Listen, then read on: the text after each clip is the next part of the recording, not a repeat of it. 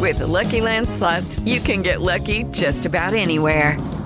This is your captain speaking. Uh, we've got clear runway and the weather's fine, but we're just going to circle up here a while and uh, get lucky. No, no, nothing like that. It's just these cash prizes add up quick. So I suggest you sit back, keep your tray table upright, and start getting lucky.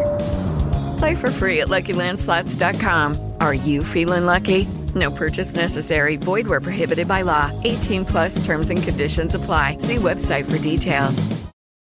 Lucky Land Casino asking people what's the weirdest place you've gotten lucky? Lucky? In line at the deli, I guess? Aha, in my dentist's office. More than once, actually. Do I have to say? Yes, you do. In the car before my kids' PTA meeting. Really? Yes. Excuse me, what's the weirdest place you've gotten lucky? I never win and tell. Well, there you have it. You can get lucky anywhere playing at LuckyLandSlots.com. Play for free right now. Are you feeling lucky? No purchase necessary. Void where prohibited by law. 18 plus. Terms and conditions apply. See website for details.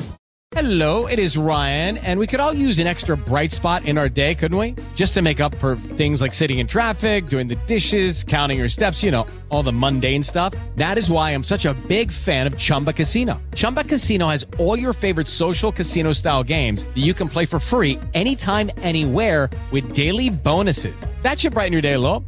Actually, a lot. So sign up now at chumbacasino.com. That's chumbacasino.com. No purchase necessary. VGW Group. Void were prohibited by law. See terms and conditions. 18 plus. The only daily Premier League podcast. This is Football Social Daily. We're in and we're off. The weekend is behind us, and it's another week of Football Social Daily. Good to go. Here on time, every single day, not keeping you waiting for an hour and a half with some important news like some people have been doing in recent history. I'm Jim Sowerson. Nama McCorn is podded up today. How you doing, Niall? I'm all podded, Jim. Happy Pod Monday. Uh, hello. Hello.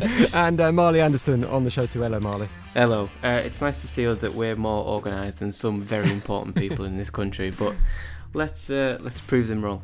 Better news as well. We're going to be delivering over the next few minutes or so. Uh, Super Spurs. There's some good news for Tottenham fans. Second in the league after a 2-1 win over Brighton in the late game last night.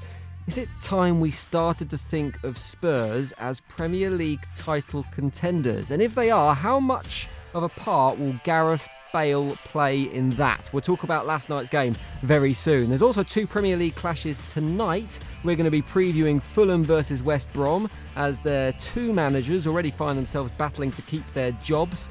And two teams that already look nailed on for a relegation battle. Whereas at the other end of the table, it's Leeds versus Leicester City, who are both looking up. We'll try and pick a winner from a game that looks like it's going to be incredibly tough to call. And as a special treat for Niall, our Pompey fan, we're going to be finishing the podcast with a floodlight focus on Southampton FC as we chat to John from the Saints podcast about events on the south coast following their dramatic 4 3 win over Villa on Friday. Hang on, hang on. I thought you said it was going to be good news. yeah, apart from that bit for you.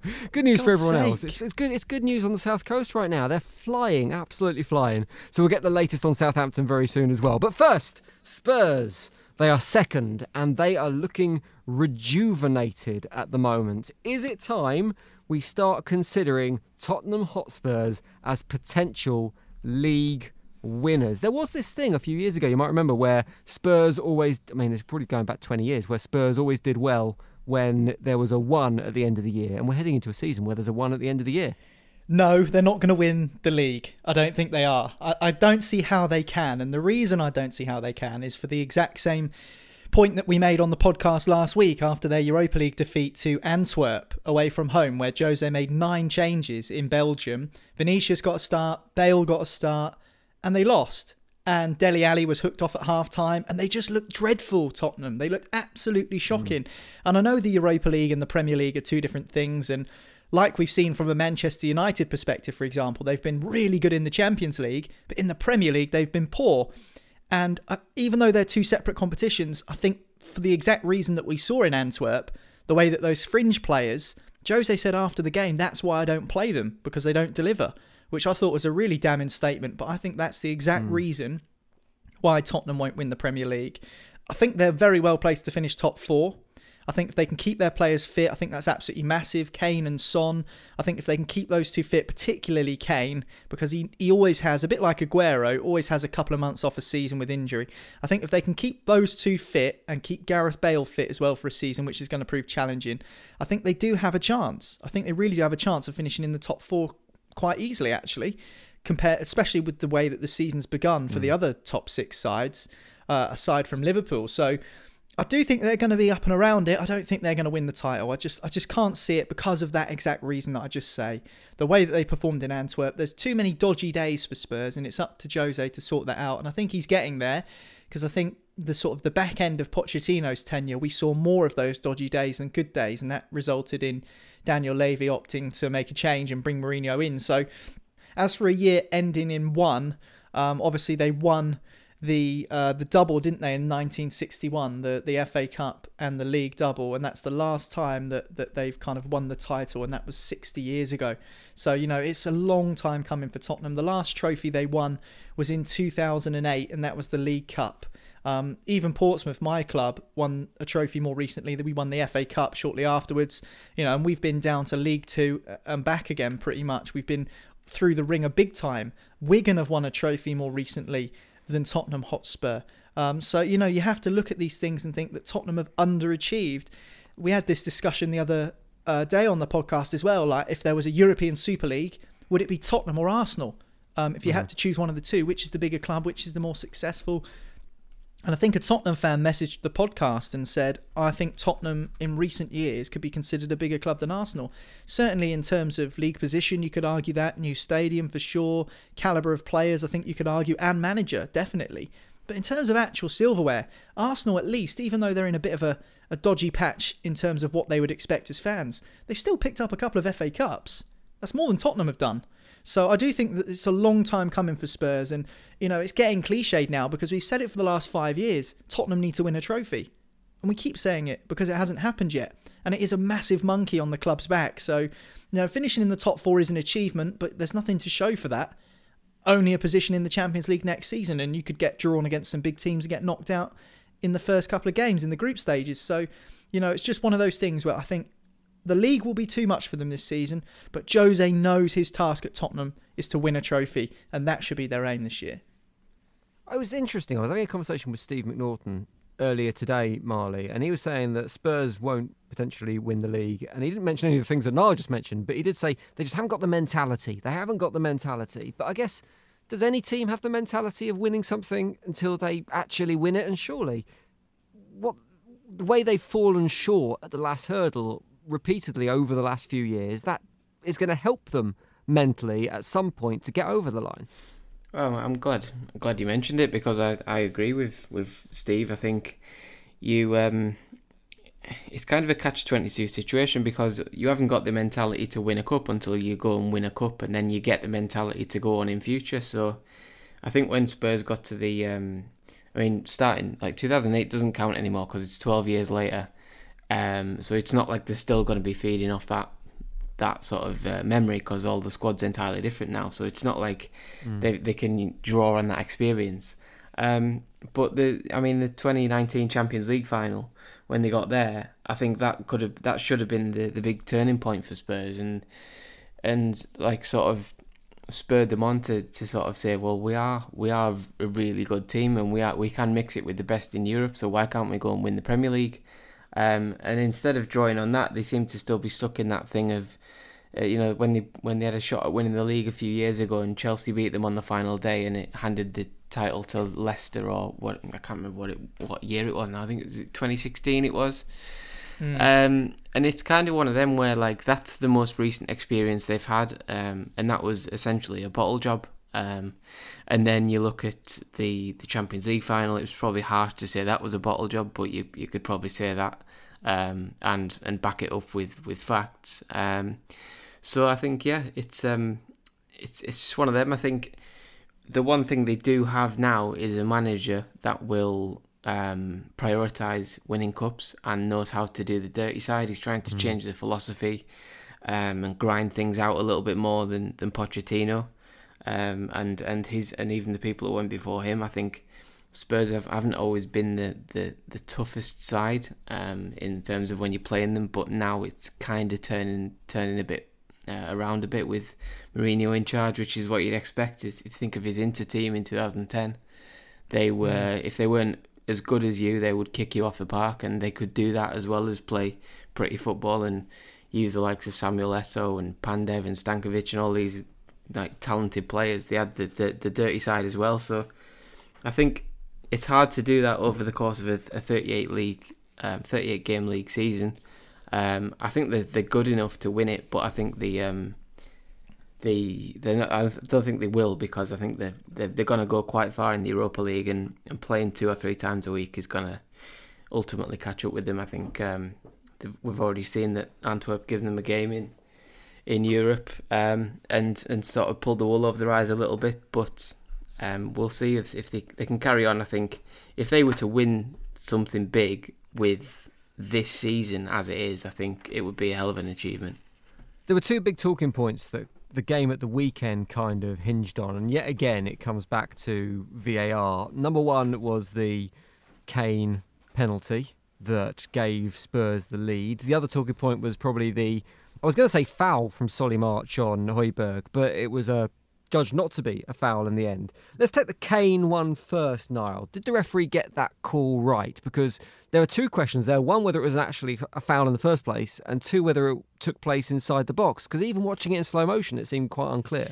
That's the problem, I think, with slow motion cameras. I think when you slow it down, sometimes things can look worse than they actually are. And I always use this example in cricket when sometimes the ball uh, goes to a fielder and the catch is taken very low to the ground, it looks almost when you put the slow motion camera on it that the ball bounces on the ground and into the hands of the fielder. In a cricket context, that would not be out. The bat, the batsman wouldn't be out, but certainly in real time, it looks like it is out. And I think that you can do the same application uh, uh, in terms of VAR, where you look at it and you think, well, in real time, in inverted commas, it looks like a penalty, and in slow motion, it definitely doesn't. But obviously, the referees, when they go over to these monitors and the VAR truck, when they're looking, they have the ability to slow down the footage. And I think that that's really good when it comes to looking at contact, but it's not so good when it comes to looking at momentum and things like that. And I think velocity and force, these are all things that, you know, you could get so technical with football and giving decisions. Um, but I think mm. still, you know, even if you take all of that away and all the scientific and physics stuff out of it, you look at it and you think, it's up to the referee to make the call. And you are going to still get decisions like this despite VAR being present. It's never going to go away because the line is always going to be in the same place and fouls are always going to happen where it's touch and go, whether it's inside the box or outside the box. Now, unless you make the line paper thin, it's pretty much almost impossible to figure out whether it's in or outside of the box in certain decisions. I think what is interesting is the narrative that's been taken about the Harry Kane foul, particularly considering the way Mo Salah went down in the West Ham game, which you'll probably mm. have a few gripes about, Jim, being a West Ham supporter. I don't know. It was a penalty. I mean, uh, the way he went down was ridiculous, but it, at the end of the day, it was a penalty. It's just, it's just we don't like to see the exaggeration that players make. I sure. that's the that's the problem, isn't it? But play, a player's doing that because they know that VAR is likely to, you know, to, to, to take their side if they are making a deal of it. And, and you know, if the contact is exaggerated, then it gives a, a, massive beacon for these VAR officials to look at it and go, well, that is a, a foul. Um, so yeah, I, I, don't know with the Kane. Pe- I mean, was it a penalty? That's not for me to say. That's for the referee to say. I mean, my opinion's invalid because the the game's already been done. The decision's been taken. Now, it's so hard to sit on the fence on these sorts of decisions because you're either in or out and i think that's the problem with var is you're either in the box or out of the box and var isn't going to change how close it is to the penalty area and you can draw up as many small lines and get the compass out and start doing all your algebra and everything it doesn't really matter at the end of the day it's still people human beings referees that are making these decisions and i think this has been mentioned on the podcast so many times over the last 12 months or so you're just taking the decision from the man in the middle to another referee somewhere with the benefit of technology. And football decisions aren't always as cut and dried as other sports. It's not like tennis where the ball might bounce on the line and you've got Hawkeye to figure whether it's in or out. It's not like that. It, it's it's a fluid game where you know the referee has got to make a decision in a short time frame, and you know he's got the benefit of technology, but he, they can't always get it right. And I think that's the problem. People are expecting VAR to be 100% accurate. I don't think VAR can be 100% accurate. And maybe now, sort of with hindsight, we're looking back and we're going, well, yeah, VAR is great when it was right and it's horrendous when it's wrong. But I think maybe too much of us expected it to eliminate every wrong decision ever in football. And I just don't think that that was probably realistic of us when it first came into to think that. I don't know what your guys' viewpoints are on it now, kind of looking back. But certainly, if it was me, I'd be fuming if I was a Spurs fan and it wasn't given. And, mm. you know, if I was a Brighton supporter and it was given, I'd be equally fuming. So, you know, which side do you take? I think the real issue with that particular call was that Harry Kane was clearly looking for the penalty, and you watch the replay, and he isn't watching the ball. He's watching where the defender is. He's checking over his shoulder and he's backing into him in order to kind of draw that foul, which I think is what's upset Brighton fans potentially in that game. The other talking point, though, I'm sure Brighton fans are probably more pleased about, although ultimately it didn't really have an impact on the game, was the non-foul from Solly March on and Højbjerg that led to the Brighton equaliser. What did you make of that decision, Marley? Because that caused some debate in the Match of the Day studio when I was watching the highlights. They were kind of undecided on whether it was actually a foul or not. For me, I thought it was a brilliant challenge. I thought he got the ball. I thought he just nicked it. And if we lose that out of the game, football would not be the same sport it is. But how did you see that one? Uh, I think I think you kind of you hinted at it there. Um, I think in the modern game, I think that's a foul. Um, if you had that challenge maybe ten times in a in a season, nine times it's probably given. Um, there's a suggestion as well, which may have some weight, that um, he was trying to. The referee was was keen to even out the um, the sort of 50-50 calls with having having given the the Kane penalty. Um, he might have thought, well, yeah, maybe I've made a mistake there, and maybe I'll let um, let Brighton away with this challenge by March on on Højbjerg. I, I think it was a foul. Um, I don't think he gets. I don't know how much of the ball he gets. It's really hard to see. It is it is close. Even on the even on the slow mos, it's it's difficult to see whether he actually got you know enough on the ball to. And then there's the thing as well about the follow through. The follow through does catch him, and these days you get sent mm. off for follow through. Um, look at Milivojevic on um, for Crystal Palace on, on Friday night. I mean, he got sent off for for a follow through um, on I think it was MacArthur or McCarthy. Uh, sorry, um, Moutinho it was. And it's one of them now where you get sent off sometimes even if you win the ball, um, and you, you you get given a foul even if you win the ball. So I think they've created this this weird sort of unwinnable situation for themselves because you know if if the player gets hurt and the guy gets the ball and then they go and score from it like Brighton did, you know where do you draw that line? It's it's it's a tough one, but for me, I I think in the modern game, it's a foul. I don't think it should be, but I think I think it was. Um, Brighton probably got away with one, but as you said, luckily for for the sort of um, the way the game panned out, it didn't really make any any difference because Bale came on and, and won it for Spurs. There have been some positives for Brighton so far this season. I think uh, Tariq Lamptey has looked very good, a real talent for them. They've had some decent spells of football, but it does feel very much like a carbon copy of last season at the moment. We're what, like six, seven games in. There is a real gap developing between the teams who potentially will be in a relegation battle at the end of the season and the rest. If you were a Brighton fan, Niall, would you be slightly worried about how this season's going to shape up? It wasn't supposed to be like this. Last season was the struggle. This season was supposed to be the development under Potter. Yeah, definitely I'd be worried if I was a Brighton fan, and not because of the way they're playing, because as you mentioned, Graham Potter has turned the style around. I think the plan was when Potter came in to replace Chris Hughton, which, by the way, when the decision was made a couple of seasons ago, everyone thought was ridiculously harsh, particularly considering Brighton mm. as a club. They're not exactly a big club, are they? You know, everyone was saying, well, what do they expect, the Seagulls? They've only just got up into the Premier League. Chris Hughton's kept their heads above water for the first two seasons, and they've sacked him. Um, the problem is, I think, with the Graham Potter thing is they sacked Chris Hughton because they finished 15th or 16th every season. And Brighton are still finishing 15th or 16th every season, but they're doing it in a more attractive way.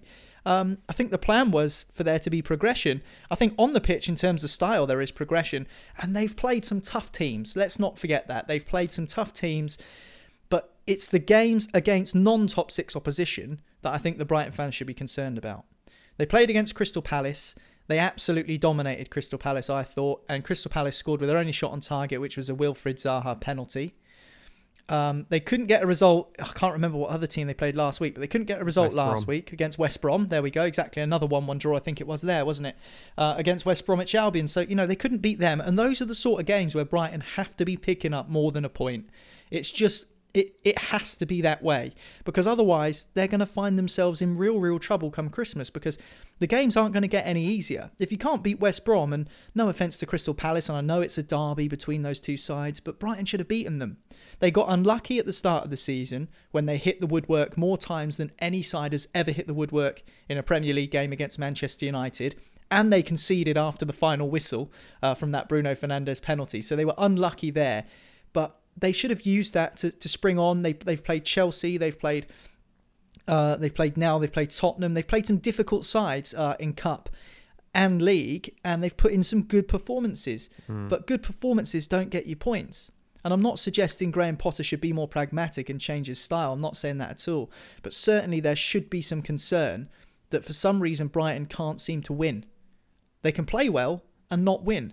Now, they always say the sign of a good side, and this is where we need the cliche bell, is a team that can play badly and still find a way to win. Now, Tottenham uh, and Brighton last night, I thought Brighton gave a good account of themselves again, as they have done against most of the top six opposition they've played this season. However, they just can't find the three points, and I think that is a concern. That really is a concern. So I think, as you say, Brighton do need to worry, and you know that gap is not easy to bridge, as we've seen. The kind of the way that the league breaks off into chunks. Um, we saw that last season, and Brighton were kind of on the precipice of that relegation scrap, and certainly they had some tough games to end their project restart. Uh, and they managed to get the job done early with a couple of couple of wins in those first games back after the restart. So they don't want to leave themselves in that position again. So certainly, I think Brighton have looked good. They've looked like a solid side. They've looked like they've been able to string two or three decent moves together a game, and they found they've shown that they can score goals. I mean, that Tariq Lamptey goal last night was a very, very good team goal, well worked, and a great finish from the young man who I think looks really bright and has a, a great future in the Premier League. But certainly, you have to start winning games, and even if Brighton play terribly in their next game and pick up a pick up a win, I think that that will certainly give the supporters a bit of relief because it will start to it would start to concern me if I was a Brighton fan. Certainly, they need to start getting points on the board soon. Uh, the best bit for me last night was Jose Mourinho's comments after the game, where after Gareth Bale scored the eventual winner, he said he was going to go on to Safari and see what the Real Madrid message boards were saying about Gareth Bale, which says a lot about Jose Mourinho, the fact he's still using Safari rather than Google Chrome or something like that as well. Um, speaking of relegation, though, we're going to talk more about two clubs that definitely look like they're nailed on for a relegation battle this season, and they're in action tonight. Fulham versus West Brom. We're going to talk about tonight's game shortly. We're also going to talk about Leeds versus Leicester City. That's coming up next on Football Social Daily. Football Social Daily. Subscribe to the podcast now so you never miss an episode. Listen to the latest Premier League news, updates, and match reports now. Just ask Open Sport Social. Welcome back to Football Social Daily. Two games in the Premier League tonight Leeds versus Leicester City and Fulham versus West Brom. That is where we're going to start. Is this the most relegation six pointy game of all relegation six pointy games, Marley? It certainly sounds like it, doesn't it? I think It does. if you um, if you fast forward to, to May next year, I think you'll be looking at the 19th and 20th placed Premier League teams here who are going down with 20 and 23 points apiece or something like that. Um, and the the best bit about the whole thing is Sky are charging 14.95 to watch it because it's on box office, which is I'd, I don't think they, they release the figures to, of, of how many people download um, or buy this It's 'cause there aren't this any. game. But if it's if it's any more than thirty one, I do not understand what what's going on with this. Um, I think the lowest the lowest figure so far has been around seven thousand for a game on the pay per view, which is still I mean it's a decent amount of people, but it's it pales yeah, but one significance to one what you'd point seven expect. million watched um, watched Man United Chelsea last Yeah. week as a and it. Do you know what? I know we are we are taking the mick a little bit, but this does see you know when people are talking about European Super League, that that is why teams want to do that because 1.7 million people are, are watching Chelsea Man United, Mm. and 7,000 are watching two games from the uh, you know sort of 12th versus 15th or something like that in in the Premier League when they put it on box office, which basically t- tells you that the top six have so much pulling power that it's not worth them being in, in the league with with the little fish as well. But I don't know. It's it's it's one of them things. It's I mean we'd all not want the that that to happen, and we've talked about it on previous podcasts. But you know we'll we'll see what happens with it. But going back to the game tonight, I mean. I'm not gonna be tuning in to watch it, but it does. Do you know what? Actually, there are actually two teams that try and play football. Like they're not, they're not kind of negative. They're not sort of. Um, they both like to to have possession, and Fulham especially um, like to to keep the ball and, and probe. They just need to find a a way through, which they struggled with against um, against Brighton last uh, last time out. Uh, West Brom did. Um, and Fulham, uh, Crystal Palace a couple of weeks ago, they had something like 65% possession and, and ended up losing the game. So it's another one of them where you've you've you've just got to try and feed Mitrovic and and um, Grant up front for West Brom, and it's it's whoever can do that will probably sneak the game one 0 Well, you say that Mitrovic is key for Fulham, but he's played, started four games now for Fulham, not scored a single goal. Is he good enough to score in the Premier League now? Yes, yes, he is. And You got one against Leeds on yeah, the he first day, You're right. You're right. He, he is good enough. but that's the only one. To be fair, I Yeah, think that's the only one. I think he is good enough, although you need to ask questions about the way that he did leave Newcastle all those years ago. I mean, Marley, you might be able to shed more light on that. Was there any reason why he left Newcastle those years ago? Was it just you needed a bit of cash, or Uh, no, Rafa Benitez couldn't couldn't trust him. He kept getting he, kept he kept beating up centre backs and getting sent off. oh yeah, getting sent off? Yeah, I remember now. Yeah, no, that, you're right. Yeah, I mean, but that, I don't think that's a bad thing. I mean, you look at the way that Diego Costa was kind of revered in the Premier League for being, you know, what we would call a shit house. Um, Mitrovic has obviously got those characteristics. He's got the ability to score goals. He scored plenty of goals in the Championship. As we know, scoring goals in the Championship and the Premier League are two different things. But Patrick Bamford's proven that he can do both now.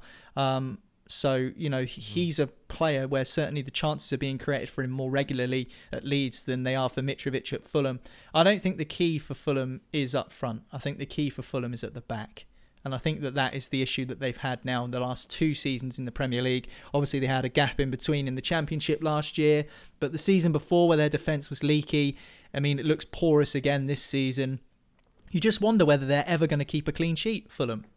You just, you, I just can't see how they're going to keep a clean sheet, even tonight against West Brom, who aren't mugs, by the way. I think West Brom will win this tonight, um, or at least it will be. It won't be a hammering. It'll be by one goal, probably two one or something like that. But, but certainly West Brom will score past Fulham tonight. I, I'm convinced of it. I'm absolutely convinced of it. You know, to the point where it's hard. They have made It's- attempts though, Fulham. Fulham have bought in players during the window, haven't they, that should see them improve defensively. Yeah, but one of them's improve injured and the other one hasn't been able to play yet. So I mean, it's just pointless. The when the window closed on the fifth of October, A- and what are we now? The second of November, and they've they've not really. I mean, that's hmm. that's three or four games. Can Fulham really afford to to be leaky at the back in three or four games in the Premier League? I don't think you can. If you were any team, you know, I mean, that's that's a challenge for sides from top to bottom in the Premier League is defence. And you look at Liverpool, who are the champions, they've got to find a way to you know combat the injuries to Van Dijk and Joel Matip's made of made of a poppadom. So you know, it's one of them things where you have to kind of figure out where you plug your gaps. And Scott Parker, you know, he, he's needed some help from his owner. Um, Tony Khan said he's brought in some players, and they have done, but he hasn't been able to play them yet. But I think at the back's the issue. I mean, you know, I, I kind of steer clear if I can of doing score predictions or, or you know, predicting who's going to score and stuff like that because football's a game where you can easily be mugged off. But I'm so confident tonight that West Brom will score because Fulham are that poor at the back. I'm so confident. You know, now obviously the game's going to finish 1 0 to Fulham or something like that because that's just the way well, the world works. But certainly I, I'm confident that West Brom will score because of Fulham's defence. And I think Mitrovic isn't the issue for Fulham. I think it's at the back. And, you know, again, if, if, you're, if you're under the cosh for most of the game um, and you give Mitrovic one or two chances, if he misses two chances out of two, um, or half chances, then you know you can't really blame him. If if you if you keep creating chances for him, he'll score. It's the same with every striker. If you keep producing for him, he'll score. I think the problem is with Fulham, maybe they don't create enough because they're too busy doing the defending all the time. And I think that you know if they can get a stronghold in a game and they can get uh, you know get get a grip of things early doors and get on the front foot in the first 20 minutes or so and maybe kind of put the pressure on West Brom and encourage West Brom to come back at them I think that might suit Fulham um, but yeah it's really difficult to see how they're going to stay up this season. They've had such a poor start, and I think getting off to a good start so key, particularly when you've just come up to the Premier League again. So, yeah, I mean, you say a relegation six pointer. Um, yeah, I think this is a more important game for Fulham than it is for West Brom. I can see West Brom winning more games this year than their opponents. Well, Niall's backing West Brom to get their first win of the season and come out victorious, but who's going to get the first P45 of the season out of these two managers? Marley, they both seem like they're under a little bit of pressure at the moment. Can you see them being disposed of in the near future? Uh, I can see both of them going before the season's out. Um, I think Christmas is probably probably the time where things start to happen, isn't it? Somewhere around sort of Christmas season. Uh, we're getting towards that now. I think Parker will probably go first. Um, I think just mainly because of the the the owner they've got at Fulham. Um, he's a bit of a character. Um, he's a bit of a trigger happy guy. Um, Fulham have been for years. They, you know they go through managers like you know I go through crisps. It's crazy. Um, it's it's yeah. It's Fulham will will. They, it's the same cycle, isn't it? They come up, they spend a load of money, they go through a few managers, they go back down again. They come back up because the their style works perfectly in the championship. As in, you know, they they keep the possession. They've they've got good championship level players. Then they get promoted and they, they end up sacking the manager again. I think that's what we'll see with Parker, um, which is probably harsh because Parker you know we've seen that you know seen seen him have success and he's he's done well uh, to get them up, especially through the playoffs. But you know, football's football's a cruel game. They'll probably bring in someone else and and and still go down. So Parker will probably sat there in a year's time thinking, well, why don't why don't you just let me have a go at it? Um, but I, I think he'll he'll go first, um, and I think. I can't see West Brom sticking with Bilic all the way to the end of the season. He's already the thing for me with with Bilic is is last week when he um, when he sold Hegazi to um, to was it a Saudi Arabian club, and he said um, on Sun I think it was he, he was sold on Tuesday, and he said in, in Tuesday's press conference that he said that he he was told that Hegazi was staying at the club on Sunday, so that kind of suggests that the board and the manager aren't quite on you know hundred percent terms uh, at the minute, so I think going forward, if results start to slip a little bit, he seems, you know, he seems like he's uh, he's probably gonna get the chop. But I think whoever wins tonight, it'll mm. be the other one will get sacked first. So I would, I would. Mm. It's probably more interesting than we're making it out to be, to be honest. I think you're right, Marley, because as well, you mentioned the West Brom thing. Um, Slaven Bilic actually prepared his team and prepared his tactics under the impression that Hegazi was going to be there and then he turns up to training next day yeah. and he's gone. He started the week before. He's gone, he? and it's just yeah. like it's not a good sign, that is it? No, it's not a good sign. And how can West Brom fans have any faith that things are okay between manager and board if things like that are happening? And how are they going to have any chance of staying up? It's going to be so much more difficult for them when things like that are going on behind the scenes. Um, but then again, West Brom have been through adversity in the Premier League before. They've done a couple of great escapes in the past. Who's to say they couldn't do it again this year? But yeah, it's not good. It's not good viewing, is it? If you're a Baggies fan and you're seeing that mm. for sure. Yeah, definitely going to be a tough season for both these clubs. We'll have to wait and see what happens in terms of either manager keeping their jobs. The other game tonight is Leeds versus Leicester City. Really tough game to call this one. Two teams that you could probably argue have run a little bit cold and hot depending on who their opponents are. Leicester City did really well against Arsenal last weekend, but even though you'd consider Leeds maybe an inferior team to Arsenal, and that's probably up for debate, they set up very differently. And I wonder whether Leicester City will struggle to cope with the press and the intensity that Leeds offer Niall. Well, certainly at the start of the season, I said Leeds would finish in the bottom half of the table. Um, at the moment, they're twelfth, um, uh, but I don't, I don't think that that's to suggest that they've been the twelfth worst team in the Premier League this season. If you look at sides like Newcastle, Man City, Arsenal, all above them, Um, and I actually think Leeds have been better consistently than Manchester City this season, and they're actually a point behind them. Mm-hmm. Um, people might shoot me down for that, but that's the way I see it. So happy to be proved wrong about Leeds United. Um, but as you say, it, it's it's interesting to see how they'll go this time out against Leicester, a side that uh, that you know a tip for decent things this season, especially with Kalvin Phillips being ruled out as well. He's so important to them. Um, Liam Cooper's come back as well from injury, which is you know a really posi- a really big positive for them. Uh, also, their new signing Diego Llorente at Leeds. He's not really played much, has he, because uh, of an injury. So I, I do think you know, Leeds United do have to kind of shuffle things around a little bit, and, and I don't think Marcelo Bielsa has any problem in doing that. But as for Leicester, the loss of Castagna might be big for them because as a new signing, he's coming from Atalanta and he's been really impressive. At least the Leicester fans have taken to him. They think he's brilliant.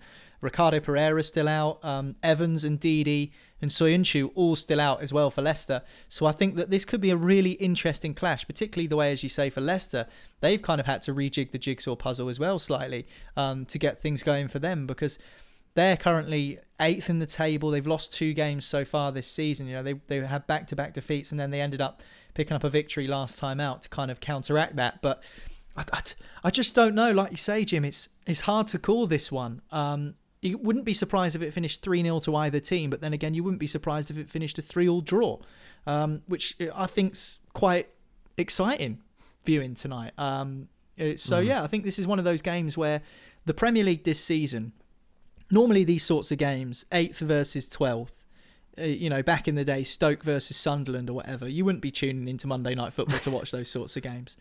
But for some reason, this season, with the way things have gone and the way it's been absolutely upside down and crazy, Leicester versus Leeds sounds like really tasty viewing. And I think that that can only be a benefit to the Premier League to having more teams that are performing and playing well. I mean, Aston Villa, although the kind of wheels have come off in the last two games, they're still in the top eight. And you know, you still you still fancy watching a game uh, between them. Uh, and, and any of the other top six sides at this moment in time. Uh, but you look at the way that Leeds comfortably swept Aston Villa aside 3 0 um, a couple of weekends ago, then I do think that Leicester might have slight concerns because I think Leeds, the, the thing is with Leeds is the way that they finished their chances this season has been exceptional. Patrick Bamford's been excellent up front, absolutely excellent. If they can try and starve the supply to him, um, I think Leicester will have more of a chance. But with no Ndidi, who's an absolute master at doing that, breaking up play in midfield, uh, I think they might struggle slightly. Uh, I don't know what the score's going to be. Couldn't tell you. This one could go either way, but certainly it sounds like it should be an exciting game. If you look at Leicester City's results this season, Marley, they make no sense. So they beat Manchester City famously 5 2. They obviously they beat Burnley and West Brom, which you'd probably expect, but then they beat Arsenal in that 1 0 game. But then they've lost to Aston Villa and West Ham as well. So it's difficult to quite know what to expect. But if it's going to follow that trend, you'd expect them potentially to struggle against Leeds, wouldn't you? Yeah, um, I, I, agree with, with what Niall said. I think it's it's incredibly hard to call this one. Um, even I'm just looking at my, my fantasy team at the weekend, and I, I, didn't know didn't know where this was going, so I ended up going for Bamford and uh, and James Justin in the same team in the, in my team. So I can't I can't win both things because one of them's going to score and one of them might keep a clean sheet. But I can see this ending you know four three or something. I think it's it's one of them games. I think stylistically. Um, it could be uh, a bit of a barnstormer. I think Leeds make make everything so um, almost uncertain because they, they make the pitch really big. Um, they, they they're very very brave and make it end to end. And you'd probably argue that Leicester Leicester might fancy that with with Vardy's pace on the counter attack and the likes of Maddison and um, and Barnes trying to support him as well. I think that could be uh, it could be something that, that sort of gels really well into a really good game, which I think we might need after if you if you've sat watched uh, watched Fulham West Brom for two hours, you might want to you might fancy a, an actual bit of uh, bit of attacking football. But yeah, I think um, Le- Leicester have when they're good, they're really good. I mean, I don't know what happened against West Ham. I watched that game and I don't know whether they just caught West Ham at the wrong time because they, they were they had the tails up and, and they were a bit um, sort of a, wounded animal kind of thing and a, a, dangerous animal. But he certainly didn't see that coming. I think if they'd have won that game, they'd be top of the league by now. Um, with the results since after beating beating Arsenal last time, so I think Leicester can they're they're good enough to, to shut up shop and, and to hold sort of um, you know frustrate Leeds and not make them play their game, but tactically, it's it's probably one of the most intriguing games you can you can uh, hope to see on a Monday night. I tell you what, I've just realised you talk about fantasy teams. I've just checked mine. I've accidentally captained Chris Wood this week instead of Aubameyang and lost out on 16 points. So I'm about to go and jump off a cliff. And that is a perfect illustration of how informed the Football Social Daily pundits are. Chris Wood as your premier, as your fancy football captain. Uh, well, I think we've called two games there. We're saying Leeds Leicester City is the one to watch, which no doubt means the goal fest is going to be the other game, West Brom versus Fulham. So we'll leave that there and we'll switch our attention to Southampton because that's where we're going next. Our Floodlight Focus feature is with the Saints, and we'll talk to John from the Saints FC podcast next. Football Social Daily. Find more great sport at sport-social.co.uk. To hear the latest Premier League news for your team, just ask Open Sport Social. Welcome back to Football Social Daily, and we're travelling down to the south coast now for our floodlight focus because we're speaking to John from the Saints FC podcast. How you doing, John? Uh, I'm great. Uh, you know, I think we're fourth in the table. Danny Ings' injury news come back. It's not as bad as expected. And uh, should we beat Newcastle United on Friday, we're going to be top of the league. So, yeah. I, I, mean, if we take out all the other stuff that's happening in the world from a Southampton fan's perspective, it's great.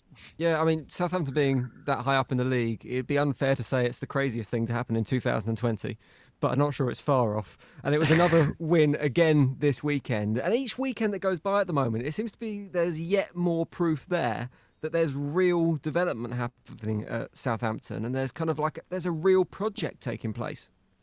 Yeah, and uh, um, I think it's kind of all to do with that man, Ralph Hasenhüttl. He's he's such a good manager. He's got the team playing so well. I think the transformation we've seen in James Ward-Prowse over the last kind of 12, 18 months has been sensational. What he's done to Romeo over the summer, I have no idea, but it's it's just wonderful to watch. And and the team just plays together with this belief and everyone's everyone's focused on doing the same thing and working in in that team and as a unit. And when you've got a team working together like that then they become greater than the sum of their parts which is what Ralph is doing doing with our team uh, absolutely unquestionably. It's always a good sign when you see development of individual players. And take Ward Prowse as an example. Niall who's on the podcast he's a Portsmouth fan and he says repeatedly of Ward Prowse. Sorry about that. He says repeatedly that Ward Prowse should be, and I'm quoting, nowhere near the England team. So I thought I'd give you an opportunity to convince him that he's wrong. he's a free kick merchant, John. That's all he's good for. I, I think you know you could definitely make that argument a few years ago, but um, that that it's just totally changed, hasn't it? In the in the last kind of 12, 18 months, he's added so much more to his game. He's he's stopped being played out on on the right hand side, which has been really good for him. And he's developing into a box to box midfielder. He can tackle and foul, scuff up a penalty shot, as we saw for England um, last time round as well. And, uh, you know, he's got so much more to his game than his free kicks. And, and then his free kicks were just absolutely unbelievable. Um, the, I think kind of like statistically, you're likely to get about one in ten in from those free kicks that he had had yesterday. Mm. But with both of those free kicks, I was 100% certain that he was going to score, and, and he did. And I think if you look at the England setup specifically, there's lots of attacking midfielders in the England setup. There's lots of defensive midfielders in the England setup, but there's not many midfielders that actually do that job of going from box to box. And um, I think if uh, if Gareth Southgate ignores him for the next next game, then you know I think there's James Ward-Prowse must have done something to upset him because he looks like the player that England are missing at the moment. With the weekend just gone, obviously it was a dramatic win in the end, 4 3, but it was one of those games where you looked like you were in total control, but then Villa almost got back into it. If we're looking for potential weak spots for Southampton right now, is that game management side of it something that potentially teams could get some joy out of? There, maybe they can't quite close out those games. Yeah, I mean, we definitely switched off um, yesterday. There's there's no doubt about that. Um, I think the the biggest thing for the the thing that Saints always do is when they start believing their own hype, they um they suddenly go off the boil. So I think probably this Friday is an example. So with Southampton with the opportunity to go to the top of the table, and I think that's the first opportunity we've had since Pochettino as manager. And last time we had that opportunity, Artur Boruc, our goalkeeper, tried to do a um, Cruyff turn, uh, you know, whilst being pressed by Arsenal, and then that opportunity was gone. and I think that the biggest problem for Saints is we sometimes we think we're better than we are. I think when our backs are against the wall, when we feel like we've got something to prove, then mm. we do really, really well. And if we start to actually believe that we could, you know, be qualifying for the Champions League or that we should be up towards the top of the table, that's that'll be where things will start to fall apart. So, I just hope we sort of keep that sort of under, uh, underdog fighting spirit that has served us well, um, and that pressing and that harrying and, and the fact that we're we do better away in normal times is an example of that. It's like when when our backs are against the wall, that's when we're really good. So that's that's my main worry. I think kind of is as soon as we start getting high up the table, we start to believe the hype, and that's where things start to go wrong. We get get lazy and complacent and make mistakes. I must be honest, John. I've aged about 10 years in the five minutes we've had this conversation, listening to you talk about your team in such glowing terms as a Pompey fan. Um, all I will say, though, you're nowhere near the most successful club on the south coast. Pompey are by far more successful than Southampton in terms of major trophies. Even Bury, who don't even exist as a football club anymore, have more major trophies than Southampton. Surely you've got to win a trophy before too long. It's all well and good having this great team that can, you know, possibly go top of the league next weekend, well, you're not going to stay there, are you? Let's be honest. Um, from a, from enemy lines perspective, would be surely to win a trophy to stop us lot down the road gloating that we're more successful than you. Yeah, I mean, absolutely. We'd, we'd love to to win a trophy. I mean, the FA Cup, I think, is probably our best chance of winning a trophy. Um, we didn't haven't done particularly well in the cups um, since Ralph Hasenhüttl has been manager. Although last season's League Cup was still quite enjoyable with a trip to Fratton Park where we won four 0 and um, yeah, great opportunity for you to kind of open that door for me to to remind you of that. Well, it took you ten years, John. um, no, uh, yeah, I absolutely love you know, Southampton to win a trophy. Um, you know, we got close with Claude Puel when we got to the League Cup final. It was it was a great day out, and we were kind of robbed by the referee and the the linesman, I suppose, in, in that match. Um, but I think if we get ourselves into this position where we're kind of at the top half of the table, as we did under kind of Puel and Koeman and Pochettino before, that's when we start to have players that have the confidence and belief to win a trophy. So, absolutely, we should still focus on the league and really push at that. But yeah, if you gave me an opportunity, you know, would you rather get fourth in the Premier League or win the FA Cup? I'd choose winning the FA Cup. But having said that, I'm not going to not enjoy us being in the top four and potentially going top of the table on Friday because that's, well, that's, fun. The, it's really good fun.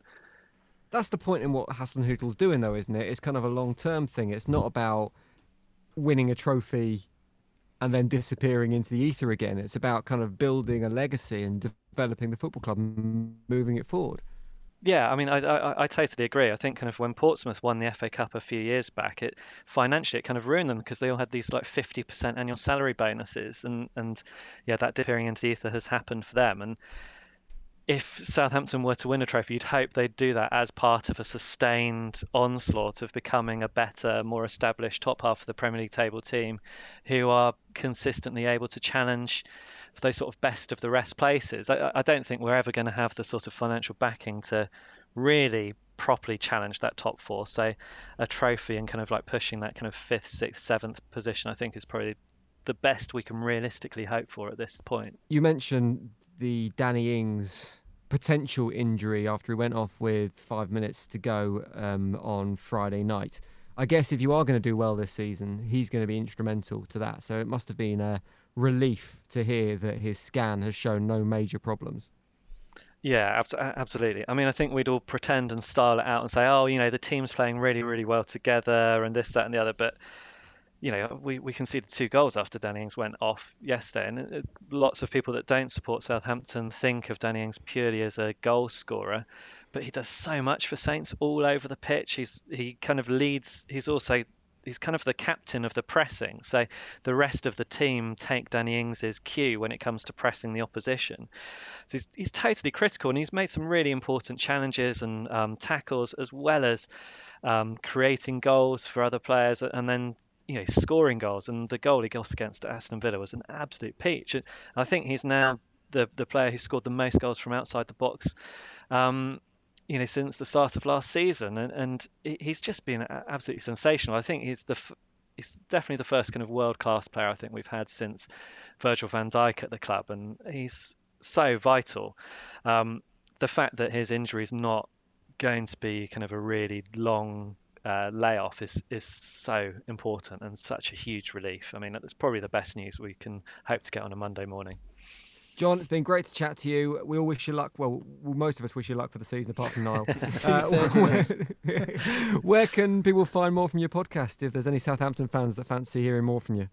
Yeah, it's just uh, type in the Saints FC podcast into anywhere where you get your podcasts. We're in all the usual places: Apple, Spotify, um, everywhere. But you know, just give us a Google and you'll find us, and, and hopefully you'll enjoy uh, what we have to say on the Saints. Top man, John. Cheers. If you're a blogger or a podcaster or a fanzine editor or have a connection with any of the Premier League clubs and you fancy taking part in Floodlight Focus, don't forget you can get in touch. Let us know that you want to be involved. You can do so via Twitter at the Sports Social. You can find us on Facebook, just search the Sports Social, or you can visit the website sports-social.co.uk. We'd love to get you on. But that is it for today's podcast. Niall, thank you very much. Thanks, guys. Marley, nice one. Cheers, guys. Click subscribe, never miss an episode, and we'll see you tomorrow for another Football Social Daily.